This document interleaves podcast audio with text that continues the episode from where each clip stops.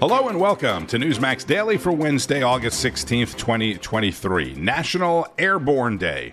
Not those zesty vitamin C tablets, but the service members that jump from planes, many times into very dangerous places and dangerous situations. Today, marking the anniversary of the first U.S. Army parachute jump back in 1940. So take a moment out of your day to honor those brave men and women.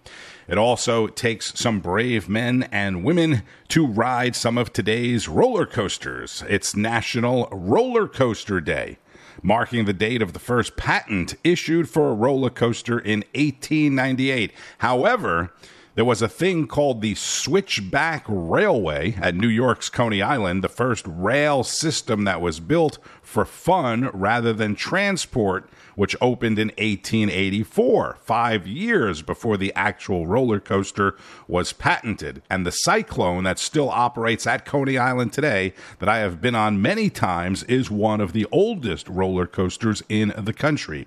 And yes, there's a lot of great ones all around the country. If you love roller coasters and you come to the Orlando theme parks, which I live in Orlando, my advice to the roller coaster people do not sleep on SeaWorld. Disney and Universal, yes, they have some good coasters, especially at Universal, but do not skip SeaWorld if you like roller coasters. They have a handful of really good ones. And on the food calendar, it is World Bratwurst Day. Yes, sir. You cannot go wrong with some brats on the grill. Maybe plan that for your dinner tonight if you didn't already have dinner. The Georgia indictments of former President Trump and 18 others continuing to dominate every news network and every news platform today. But look a little bit deeper and you'll find White House Press Secretary Karine Jean Pierre saying, I am not the president, I just play one on Twitter. Well, no, she didn't actually say that, at least not yet. She may say that in today's press briefing, which may have already happened prior to you listening to the podcast, but we now know that White House press secretary Karine Jean Pierre is speaking for POTUS on Twitter, and it is not actually President Biden. At PressSec released a tweet or an X yesterday saying, quote, investing in America means investing in all of America. When I ran for president, I made a promise that would leave no part of the country behind. Oops. That post quickly deleted, but in today's world, nothing is deleted, as we know. It was screenshotted by millions of people most people didn't believe that President Biden was actually doing his own tweeting anyway from the at POTUS account. So today is the anniversary of the Inflation Reduction Act, and President Biden will be speaking from the White House this afternoon about, you guessed it, Bidenomics. I mean, come on. People are buying this. Do you see my tweet the other day at radio underscore Marino? Regular gas, $3.85 a gallon. Premium, which my car needs according to General Motors, is $4.50 a gallon. About 65 bucks, 70 bucks to fill up. A friend of mine just foolishly purchased a new house with a 7.1% mortgage. And those pumpkin spice Cheerios that I also tweeted the other day were more than $5 a box. I mean, come on and the Georgia indictments doing exactly what the plan called for Trump, Trump, Trump, Trump. Carl Higbie has more on the Bidens. Well, Democrats running out of things and places to indict Trump on, what is going to happen when the Oversight Committee releases more on Hunter and Joe Biden? Well, joining me now is Tennessee Congressman, member of the House Oversight Committee, Tim Burchett. Congressman, that's my question. What are they going to do the next time you release more information about him? I'm sure we'll have a nice hearing and write somebody a strong letter. I'm I'm tired. We need to take the gloves off. This is ridiculous. This is we got 22 million plus dollars. They've got over 20 bank accounts and and um, LLCs. It's ridiculous. What we need to do is is bring this forward. Bring in Hunter Biden. Bring in Joe Biden. There's history for that. It's happened. U.S. Ulysses Grant, other presidents, Jimmy Carter's come before um, a committee before. It, there's history of it. We need to we need to bring it and, and bring it to the American public, and we need to start start this soon. I, I think because we just keep dragging it. At, at, what point are we are we not there? I think September first day we're back in September. Mm-hmm. We ought to start are to start that that process. But I, am going to ask you to drop some dimes here. But who's not who's not in favor of hauling him in front of the in front of Congress? I don't think anybody is. It just takes so much. I, am you know, that's what I'm sick about this thing. You got to get staff involved. You got to just do it. That gummit. The American public is fed up. Yeah. I'm fed up. Let's roll. I'm. It's ridiculous. This thing has gone on too long. He's he's Im, implicated his father multiple times. That witnesses have. I mean, the only people that are that are um, are, are, are singing Biden's praises are, are two members of the Democrat parties and those knuckleheads over at CNN. Right. Well, you know, a former FBI agent, 12 hours before this indictment, mind you, came out and was like, "Yeah, actually, um, that all that stuff about Hunter being tipped off about the investigation. Oh, yeah, he was informed about that ahead of time, but yet they raid Mar-a-Lago with no warning. So, like, what gives here, and and how much more does it take to to at least do something?" It doesn't take anything. But the problem you have is a crooked justice system, uh, uh, Justice Department, top to bottom. They need to just gut that thing. It's not a everybody. You know, everybody wants to treat it like it's a little, little trash can. You need to just pick and choose. Hell, we need to turn it upside down and put a fire hose on it and clean the whole bunch out. It's a rat's nest. Let's go. Let's cut their money off if we have to. There's there's precedent for that. There's the Holman Act. We can do that. We can mm-hmm. specifically target offices. We need to we need to get some. You know, Gorka just said it. We need to get some balls. We do. It's ridiculous. I'm over it. Congressman Tim Burchett of the House Oversight Committee, one of few people in Washington, one of few Republicans actually pushing to make things happen. As Chris Salcedo said on yesterday's podcast, and Greg Kelly and Senator Ted Cruz, the Republicans are all talk and no action. And by the way, they're all on recess until next month. Former President Donald Trump released a statement yesterday in response to his latest indictment. We get that from Newsmax host Emma Rechenberg on National report. This is the fourth criminal case brought against the former president of the United States. These charges accusing President Trump and his allies of trying to overturn the 2020 presidential election results, specifically in the state of Georgia. The president released a new statement just a short time ago calling the indictment a dark period for the U.S., saying, quote, this politically inspired indictment, which could have been brought close to three years ago, was tailored for placement right smack in the middle of my political campaign, where I am leading all Republicans. So that was the initial statement from President Trump early yesterday. And here is Florida Congressman Byron Donalds. On the surface, it seems like uh, Mr. Trump will, will fade under the weight of all these indictments. You say? Oh, no, he's not fading. I was with him the other day in Iowa. Trust me. He's not fading. He's not going anywhere. He knows this is BS. The American people know that this is a two tier system of justice. This is the gross unfairness that we see in third world countries. This is not the values of the United States of America. Florida Congressman Byron Donalds on KUSI News in San Diego. As you know, the indictments were released very late Monday. Most everyone getting a look at the 98 pages and the specifics yesterday. Chris Plante, host of the Right Squad, has a look. Here are some of the outrageous things listed in the indictment that are considered so serious that Trump must go to prison. One of the uh, charges telling people to watch a live public hearing on Newsmax. That's an imprisonable offense now, uh, so don't call anybody right now. Reserving a room at the uh, Georgia State Capitol building for a meeting. Sounds like quite a conspiracy there. Asking for a phone number. Uh, I think Mark Meadows asked for two phone numbers uh, from politicians in Pennsylvania so President Trump could uh, call them, and now facing prison time because you know, third world is third world. And uh, getting people to attend legislative hearings. These are, these are crimes, according to this, this person, this nutcase. But honestly, in, in Atlanta, Georgia, you know how many uh, Democrats have denied elections and all that? How scandalous. Uh, so, for that, Fani Willis wants this trial to be held within the next six months. Uh, smack dab in the middle, of course, of primary season. Meanwhile, former New York City Mayor and Trump attorney Rudy Giuliani, the original architect of RICO laws, that he used to bring down the mob in New York City is being charged with RICO in the indictment and spoke about it with Eric Bolling. Mr. Yes, Mayor, sir. why the hell is Fani Willis trying to charge you with racketeering? Because she's a, a politician uh, and not a lawyer, not an honest, honorable lawyer. This is a ridiculous application of the racketeering statute. There's probably no one that knows it better than I do, probably some that know it as well. I was the first one to use it in white collar cases. But in major cases like the Boesky case and the Milken case, uh, this is not meant for election disputes. I mean, this is ridiculous what she's doing.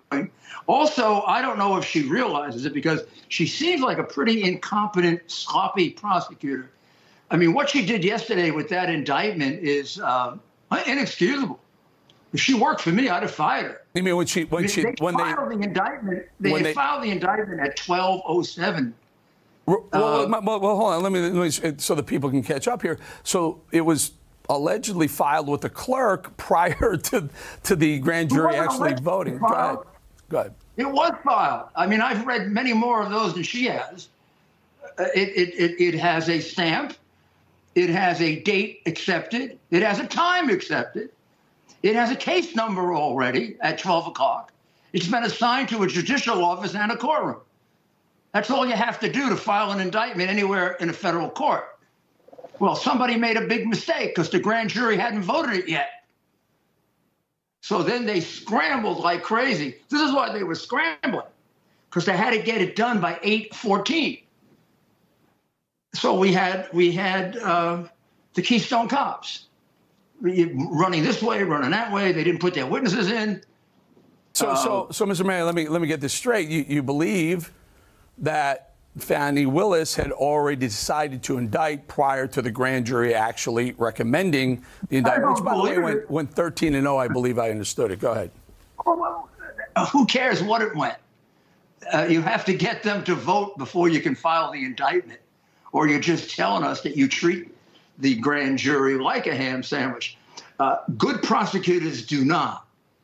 Good prosecutors, honest prosecutors, honorable ones, treat the grand jury with respect. Of course, they usually follow your recommendation. They should. I mean, the prosecutor should be responsible and sound. But I've had grand juries that haven't, and I let them because I believed in justice, not politics. This is a political case 100%.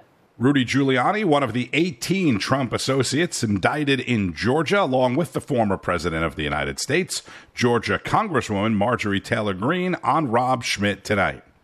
I actually think that Fani Willis and Democrats nationally, um, you know, from the federal level at the Department of Justice, Merrick Garland, Jack Smith, Fani Willis, Alvin Bragg, I think they're all guilty of the exact RICO racketeering and conspiracy charges that they are actually charging President Trump with uh-huh. because this is a conspiracy to stop President Trump from winning the 2024 election and to silence his speech and, and ultimately actually dis- destroy free speech altogether. It's straight up communism, and people everywhere are completely outraged. It is something that the DAs all seem to share an ideology here politically. I mean, you've got uh, Willis's family was made up of Marxist Black Panthers. Uh, you, have got Alvin Bragg, obviously, uh, buys into the same kind of ideology, the way that he's uh, destroying this city. He doesn't want to throw anybody in prison for, for committing crime. Uh, they all share this really just devastating ideology that is so devastating for this country. Uh, they unite around that, and, and, then they try and take down somebody that's somebody like this, somebody like former President Trump. It kind of makes sense. That's right, Rob. And people everywhere are terrified of this government. Uh, this is something that we expect in third world countries, that we expect in communist regimes. But this is what we're seeing in America today. You know, Rob, I live in a rural district. This is where people really want a dollar seventy-five gas back.